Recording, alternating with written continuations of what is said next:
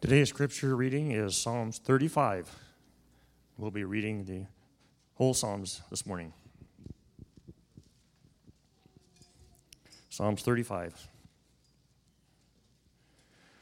Contend, O Lord, with those who contend with me.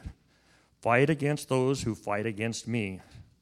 Take hold of shield and buckler and rise for my help. Draw the spear and javelin against my pursuers. Say to my soul, I am your salvation. Let them be put to shame and dishonor who seek after my life. Let them be turned back and disappointed who devise evil against me. Let them be like chaff before the wind, with the angel of the Lord driving them away. Let their way be dark and slippery, with the angel of the Lord pursuing them. For without cause they hid their net for me. Without cause they dug a pit for my life. Let destruction come upon him when he does not know it, and let the net that he hid ensnare him. Let him fall into it to his destruction. Then my soul will rejoice in the Lord, exulting in his salvation. All my bones shall say, O Lord, who is like you? Delivering the poor from him who is too strong for him, the poor and needy from him who robs him. Malicious witnesses rise up. They ask me of things that I do not know. They repay me evil for good. My soul is bereft. But I, when they were sick, I wore sackcloth. I afflicted myself with fasting. I prayed with head bowed on my chest.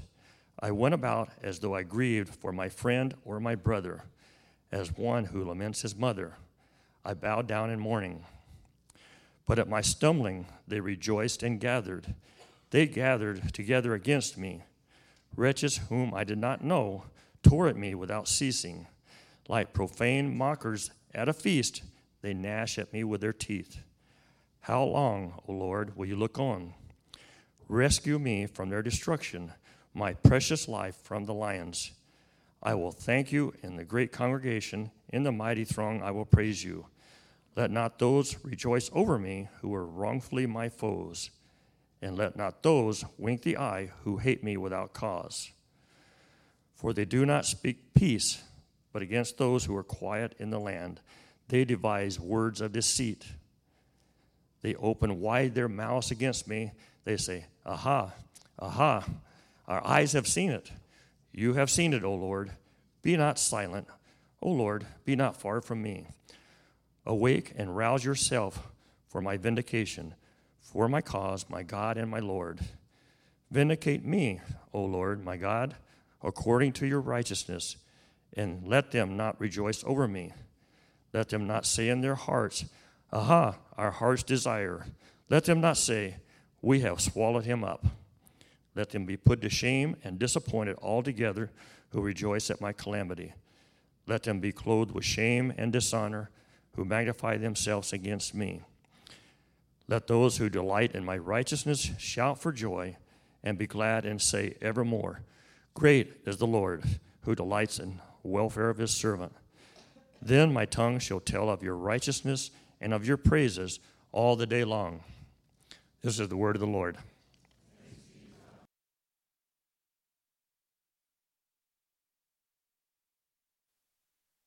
Thanks, Jim, for doing that.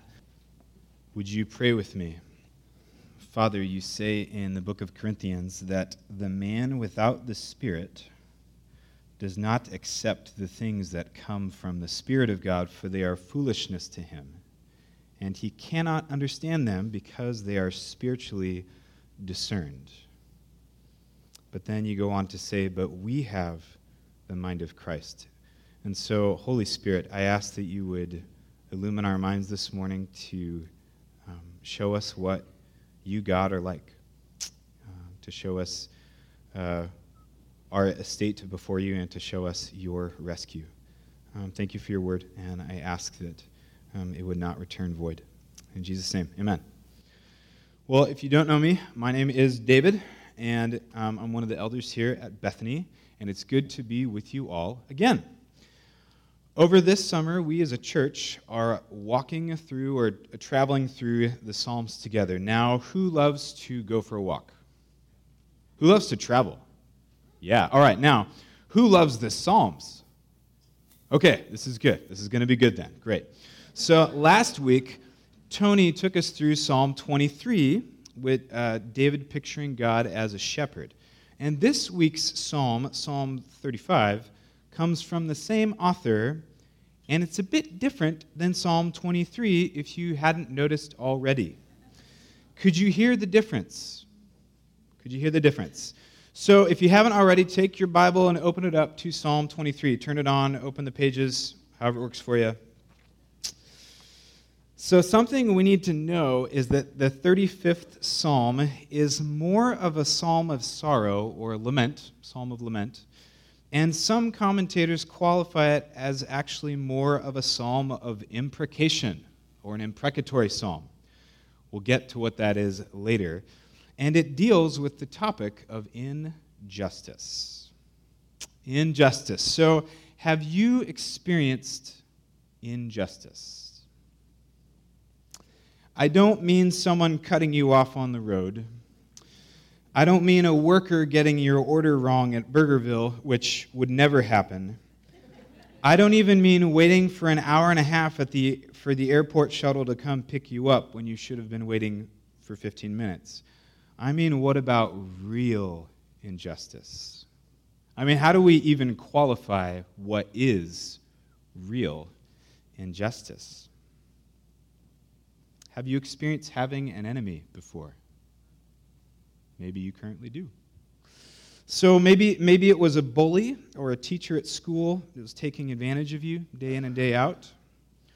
Perhaps it is or was a relationship which normally ought to be a safe environment for intimacy to be fostered, but instead has become a place of fear, a place of danger and confusion, or maybe even infidelity. Maybe it's being on the receiving end of hatred for the color of your skin, or receiving hatred for what you believe, or maybe what you don't believe. Perhaps it was a scenario in which your friend was in need and you helped them, and now that friend has betrayed you. So, this is what this poem is about.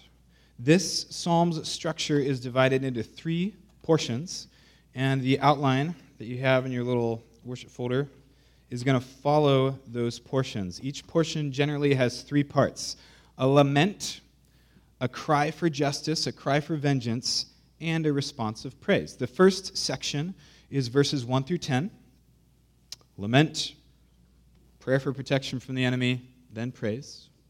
The second section is verses 11 through 18. There's a lament, a prayer for deliverance from betrayal and mobbing, and then praise. And then the last section, 19 through 28, there's a lament, a prayer over false accusation, then praise. So, are you ready? Here we go. So, section one should be coming up.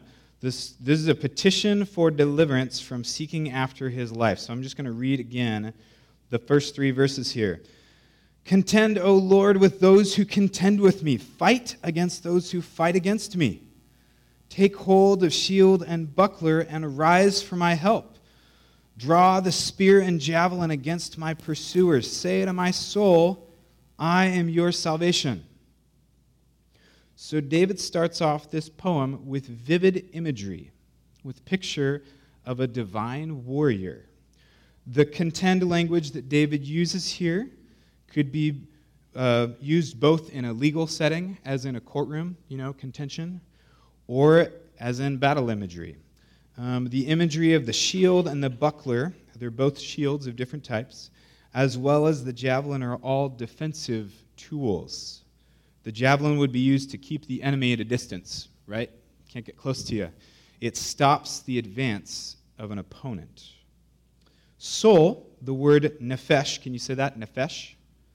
Nephesh. In Hebrew, means a lot of things. It means breath or throat, and often is used to describe the whole of a person. So, the picture that David is portraying, he needs a defender to hold off an attack, whether it be a literal attack or an accusation from an opponent. And it's clear who David believes will be the one to save him Yahweh, the Lord. Um, he uses the covenant name of God, the name that God tells Moses to use when the children of Israel ask who sent Moses. And you'll see that usually it's, it's, it's Lord in all caps. That's the tetragrammaton Yahweh. He uses this covenant name, and he uses this name more than he uses the other word, um, Lord, throughout the psalm. And the term salvation, used in verse 3, Yeshua, does that sound familiar to anybody? Yeshua, that means salvation. So David is crying out to Yahweh to tell his whole person that he, Yahweh, is David's salvation. He's saying, Say to my Nefesh, I am your Yeshua. Isn't that legit? It's so cool. Should be coming up on the screen here pretty soon.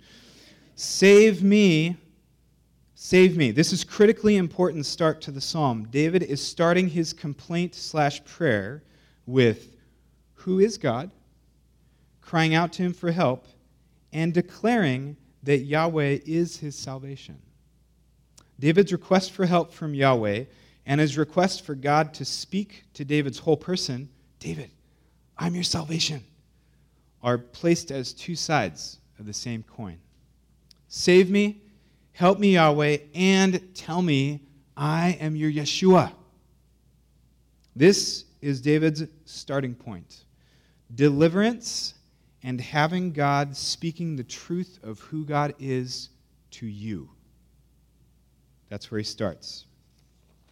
What follows in the next four verses contain a series of requests that David makes of Yahweh, as well as the reasons why he makes these requests.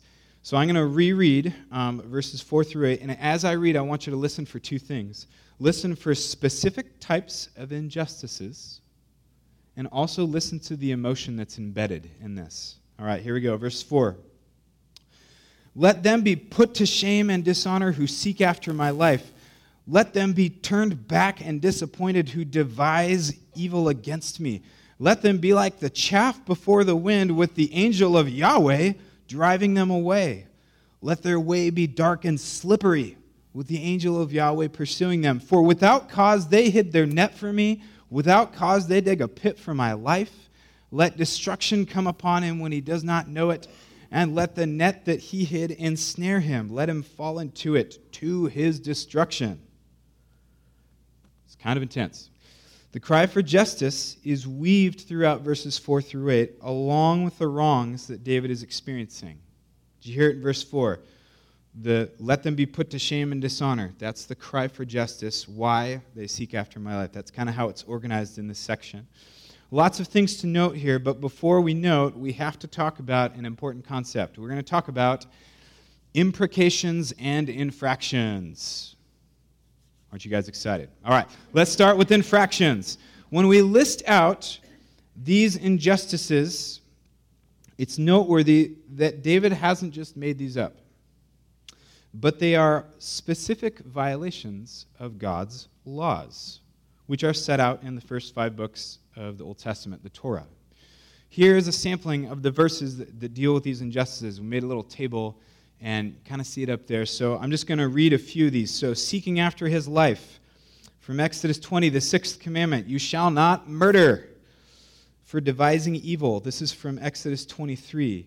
You shall not fall in with the many to do evil, nor shall you bear witness in a lawsuit siding with the many, so as to pervert justice, nor shall you be partial to a poor man in his lawsuit. Trapping without cause uh, from verses 7. If you look in Exodus 21 16, um, whoever steals a man and sells him, and anyone found in possession of him shall be put to death. This is human trafficking. This is serious stuff.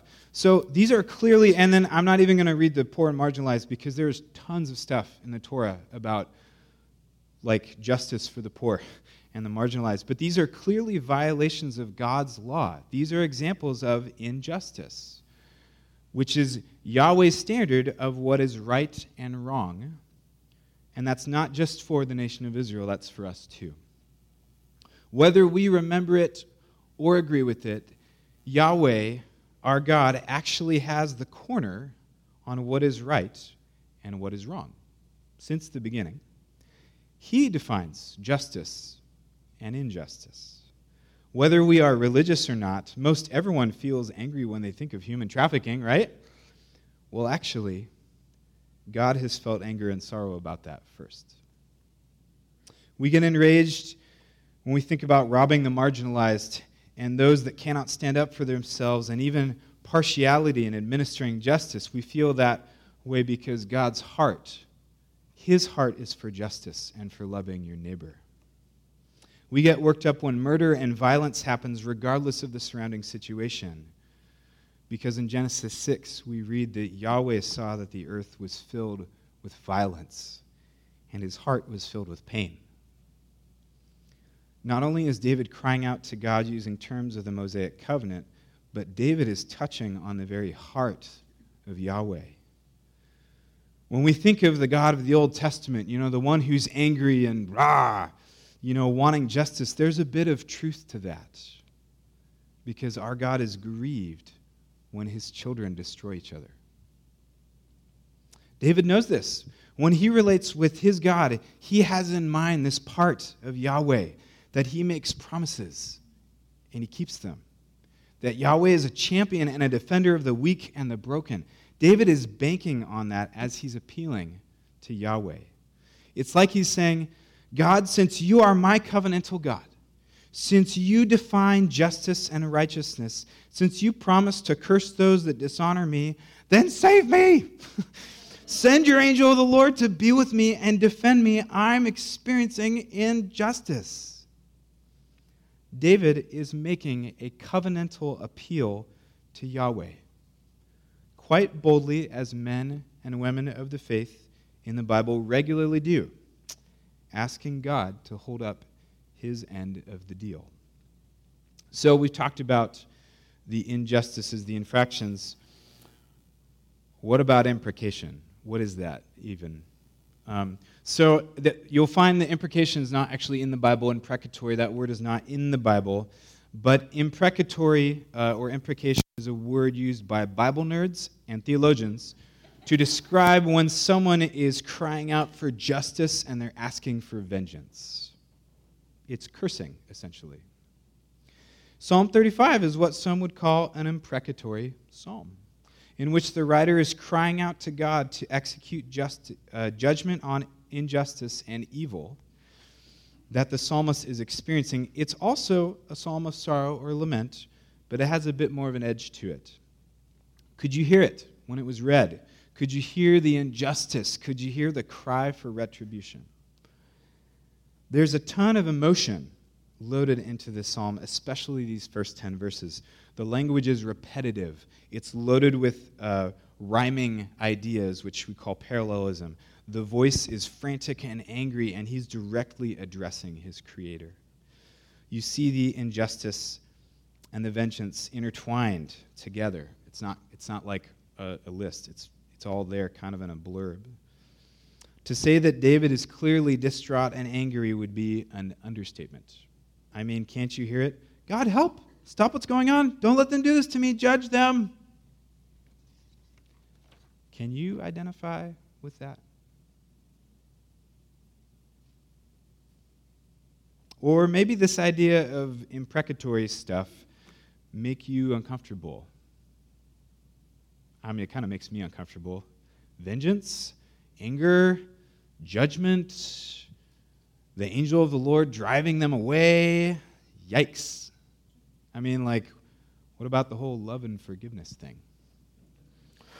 But this is an example of the beauty of the Psalms, right? The Psalms are poems, they're songs. The truth in them touches us in unique ways and can powerfully communicate to us the nature of God and the nature of man and the dialogue between the two as we're reading the psalmist's words, we can start to identify.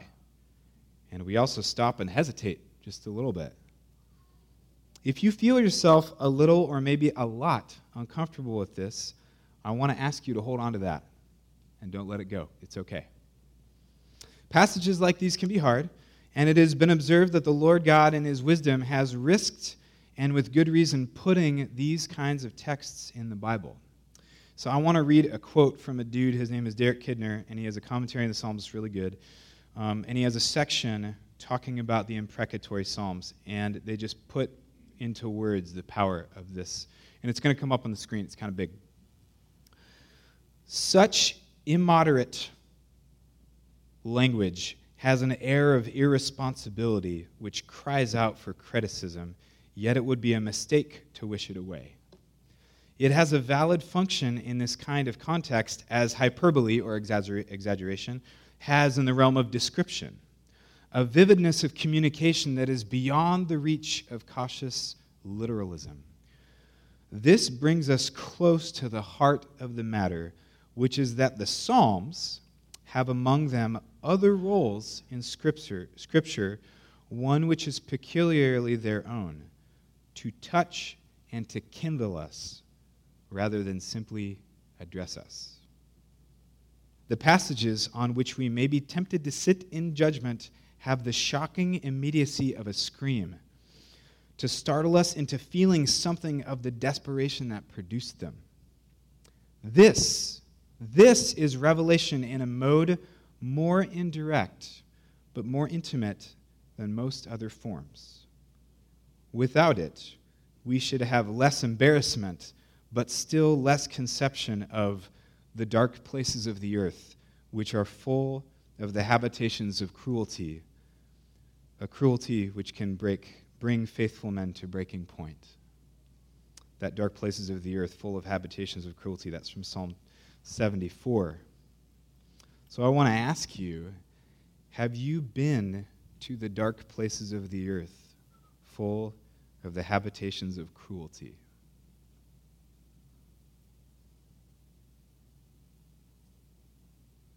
And if you have, then this psalm is for you.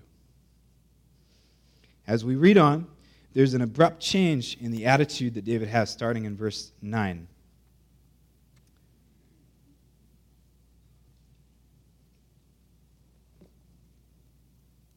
This is his first, his first response.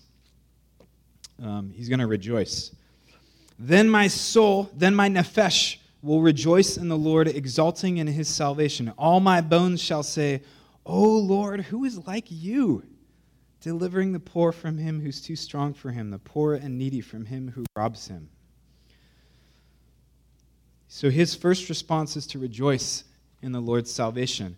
The same soul that needed to be preached to in verse 3 is the same soul that will now rejoice in the salvation of God. My bones, down to my very core, will respond to God. And what is this response? It's bragging about his God and his character. My God delivers the poor from those who overpower them and rob them. This is the same kind of God that what did he do in the Garden of Eden? He spared Adam and Eve. He spared them. He provided coverings um, for them after they sinned. This is the same God who rescued the children of Israel from slavery and from genocide from the Egyptians. This is David's God, and this is our God. This is our Yahweh. This is the same one. Note the future tense in David's response. David is promising that he will rejoice in the Lord. It's interesting and a bit comforting to me that the text doesn't say, And right now I rejoice in the Lord. To be fair, David has not yet experienced the salvation of his God. He's still under attack and he's waiting for the rescue. But on the same token, David has to consider Yahweh trustworthy enough to know that one, God will deliver him, and two, that David will enjoy rejoicing in his work, even though his current situation is dire. This, friends, this rejoicing is a fantastic example of what faith is. This brings us to our second section, verses 11 through 18. This is a petition for deliverance from betrayal. I'm just going to read uh, 11 and 12 here. Malicious witnesses rise up. They ask me things I don't know. They repay me evil for good. My soul is bereft. But when they were sick, oh, yeah, sorry, stop. So um, we have a list. I'm just getting so excited to read it. Again, we have a list of injustices done against David. And as we read, we can see that there's some similar ideas to the last one, though the flow is a little bit different. And it's noteworthy that in this section, there's only one imprecation, there's only one request for intervention. It's not even judgment, it's rescue. So David's kind of simmered down a bit in this section. So you'll see the, the box coming up. Uh, malicious witnesses. Everyone knows the ninth commandment you shall not bear false witness against your neighbor. Um, also, Ezekiel 23 1, you shall not spread a false report. You shall not join hands with the wicked man to be a malicious witness. You're getting the point, right? So, um, mocking at stumbling. This is from Obadiah. But do not gloat over the days of your brother in the day of his misfortune. Do not rejoice over the people of Judah in the day of their ruin. Do not boast in the day of distress. So David continues to give us a clear reason for his complaint violation of God's righteousness. The general tone of this section is that of betrayal, language such as, they tore at me, uh, tore, same word for tearing a garment, um, gives the impression of persistent and violent attack. And in verse 17, he indicates that there's some sort of relationship or level of acquaintance with his opponent. And that gives some context of his complaint. David compares his just actions with that of the unjust actions of his opponent. When his opponent was sick, David mourned and he prayed. David was enacting neighborliness, that do unto others thing, right? This is an example of righteous behavior behavior that is in line with God's ideal for a community of people. We help each other out. We pray. We mourn with those who mourn. However, David received the opposite. When he stumbled, whether it be sinful or a mistake, text isn't clear, um, David received attack from this other party, tearing at him, mocking him, rejoicing at his stumbling. This is one of the reasons why David claims that the attack upon him is without cause or unreasonable. Have you experienced unreasonable injustice? In the fall of this year, Anna and I were in a situation in which a decision was made and we experienced betrayal that caused a great deal of hurt. And it was unreasonable. We trusted in someone and it felt like we were tricked. Ironically, or maybe not so ironically, it was actually right before this season that I began to spend time in Psalm 35, night after night at work on my lunch break. This was the first of a number of scenarios that occurred over the course of the past eight months that involved injustice, sorrow, suffering that pushed me further into this psalm which is, by the way, if you're wondering why on earth am I preaching on Psalm 35, this is why I'm preaching on it. Um, Yahweh is the one who determines right and wrong. He's the one that does it. God is the one that determines right and wrong. And it doesn't matter how we may feel about it or what kind of justification we can give, injustice is not reasonable in the sight of God. I'm going to say that again. Injustice is not reasonable in the sight of our God. Verse 18. He's getting to his next response. He's going to declare the mighty works of the Lord. I will thank you in the great congregation. In the mighty throng, I will praise you. It's kind of like a little ramp. I will thank you in the great congregation, and then it mirrors. In the mighty throng, I will praise you. Um, so now he makes another promise to praise. Future tense, I will. The last response was and promise was individual and personal. This time, David promises to thank God in the congregation, to declare the works of God publicly. This gives me the impression that David is no longer just thinking about God, about himself and his enemies. He's now considering the wider community that he's a part of. While he is still incensed at his own injustice, he's starting to look up. It's noteworthy that David is starting to calm down. He's not as fired up as he was before. 19 through 20. Um, Let not those rejoice over me who are wrongfully my foes. Let not those wink the eye and hate me without cause. They do not speak peace. For, but against those who are quiet in the land, they devise words of deceit. So, again, we have another uh, list that David's complaining about. This time it's kind of categorized around false accusations. It's close to the other sections. It's still a lament of wrongdoing, but this time there's only two cries for, injustice, for justice. And there's a table coming up. I'm not going to read, you guys get the picture. The injustices are somewhat repetitive with the ideas of rejoicing and hurt and calamity and coming up with false uh, accusation and deceitful plans. These elements have been seen in the first and in the second section. Lots of bad things happening to David. In verse 21, they open wide their mouths against me. They say, Aha, aha, our eyes have seen it. This contrasts David's cry in 22. You have seen, O Lord, be not silent. O Lord, be not far from me. Awake and rouse yourself for my vindication, for my cause, my God and my Lord. Have you said that to God before? Wake up! Please stop doing nothing and do something. You guys said that? I mean, like, we all know God does not sleep, but man, it sure feels like he does. I just love that it's in there. then David asks God to vindicate him according to God's righteousness. In verse 24, which brings us to David's final response joy in the Lord's righteousness. Joy in the Lord's righteousness. So 27 and 28. Let those who delight in my righteousness shout for joy and be glad and say evermore, Great is Yahweh, who delights in the welfare of his servant. Then my tongue shall tell of your righteousness and of your praise all day long. The word for righteousness in Hebrew is tzedek. Can you say that? Tzedek. And it means righteousness, justice, acting according to a proper or God's standard of what is doing right, being in the right. We've seen that David has been comparing the actions of his opponent, which are contrary to God's law, with his own actions, which were righteous. And when David says, My righteousness, in verse 27, he's, he isn't being a Pharisee.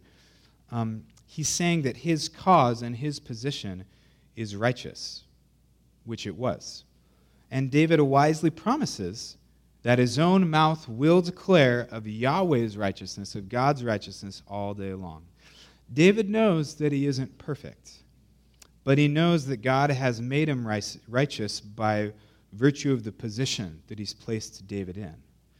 David's righteousness comes from God, which is why David can pray this whole prayer in the first place. Thus closes a cry for justice from Psalm 35. How are we doing? Okay. So, what do we do with this? What do we do with this kind of psalm? What do we do with this? Well, the truth is, I've got some bad news and I've got some good news. So we'll start with the bad news. Here's the bad news the bad news is that someone could have written this psalm about me. If you know anything about the David of the Bible, you have to see the irony in this psalm. I mean, David devised evil against a man so he could take that man's wife. And when David's son raped his sister, David's daughter, David was angry, but he didn't do anything. No justice, no observation of the Torah, nothing. And let me be the first to say that just as quickly as I can tell you the story of what happened to Anna and I last fall, or of how my car got stolen at work, or any of the injustice that I felt, I could just as quickly tell you that I have acted unjustly towards others in the past. And I know a few people that could write this psalm about me.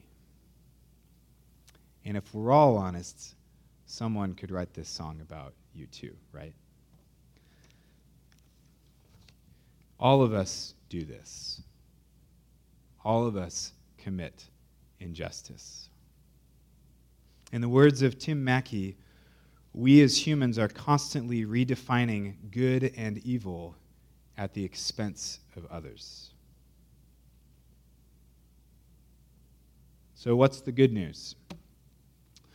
The good news, this is great news, actually. The good news, the great news is that God has done something to address all evil, all injustice, all wickedness on the planet. He sent his son, Jesus. Jesus, he sent Jesus to be our brother. Jesus, who identifies with us. Jesus knows what it means to experience all the horrible things that David wrote about in Psalm 35 mocking, malicious witness, enemy, devising evil. Jesus, he gets it. He totally gets it. But he was perfect. So Jesus is actually better. He's a better David. He's better than David. Jesus is not only our brother, but he came to be our salvation.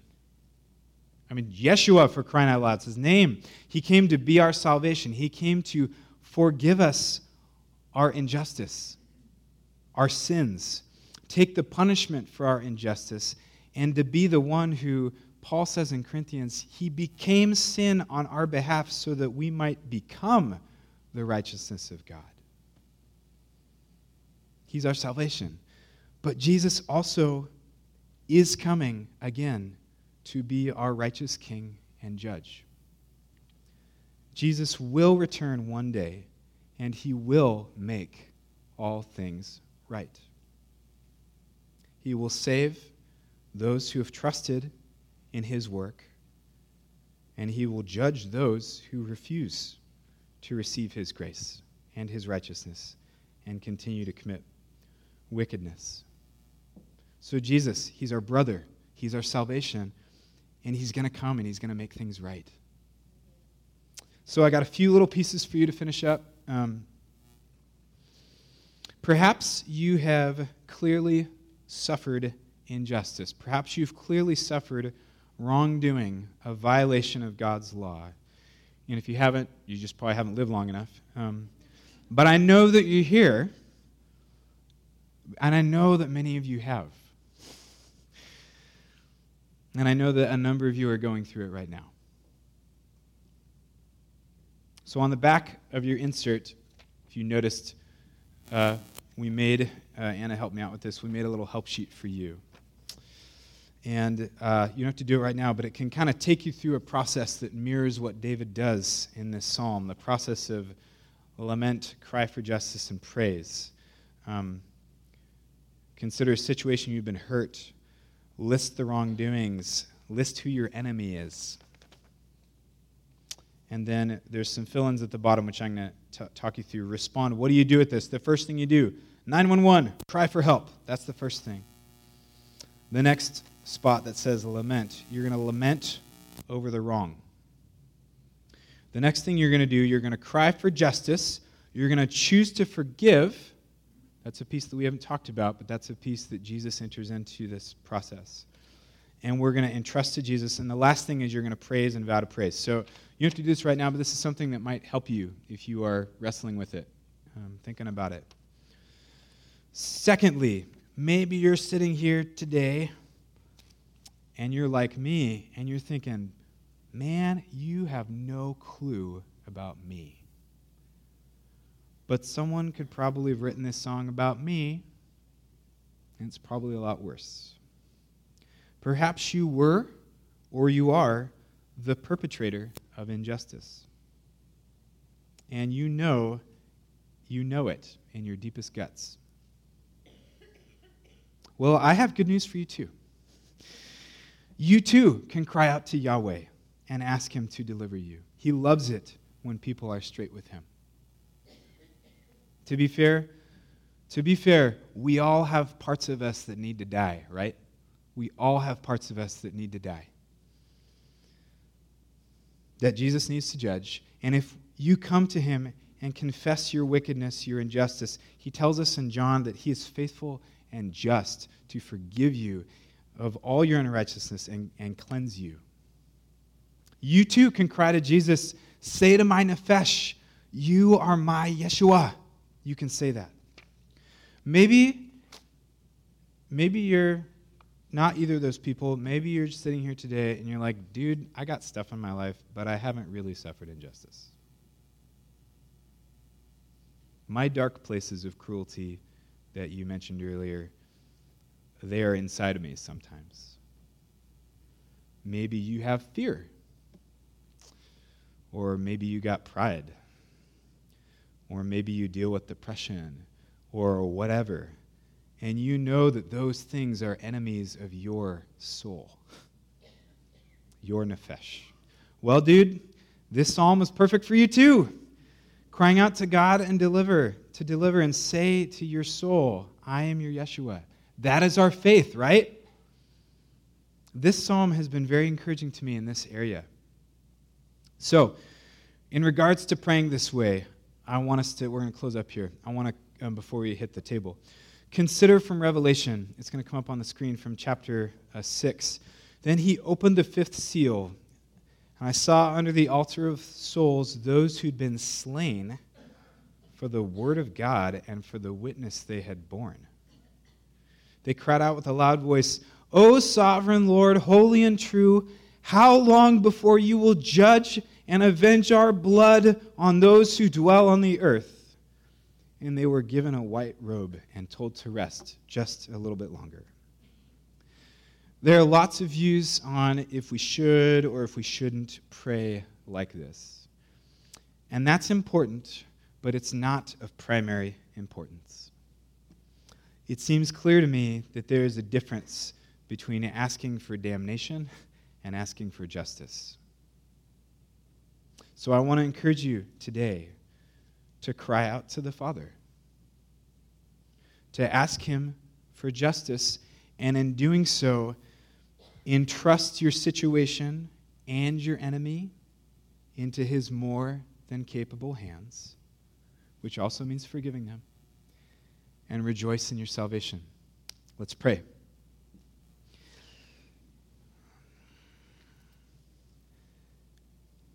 Father, um, how appropriate that we get to come now and remember your death. And we get to remember um, how you took upon your back all of our wickedness, all of our injustice, and you killed it. Praise be to you. So I pray that your cross and your resurrection, that the bread and the cup this morning would be an encouragement to those of us that are feeling injustice, to those of us that are committing injustice, and to those of us that live with it. Prepare our hearts now. Amen.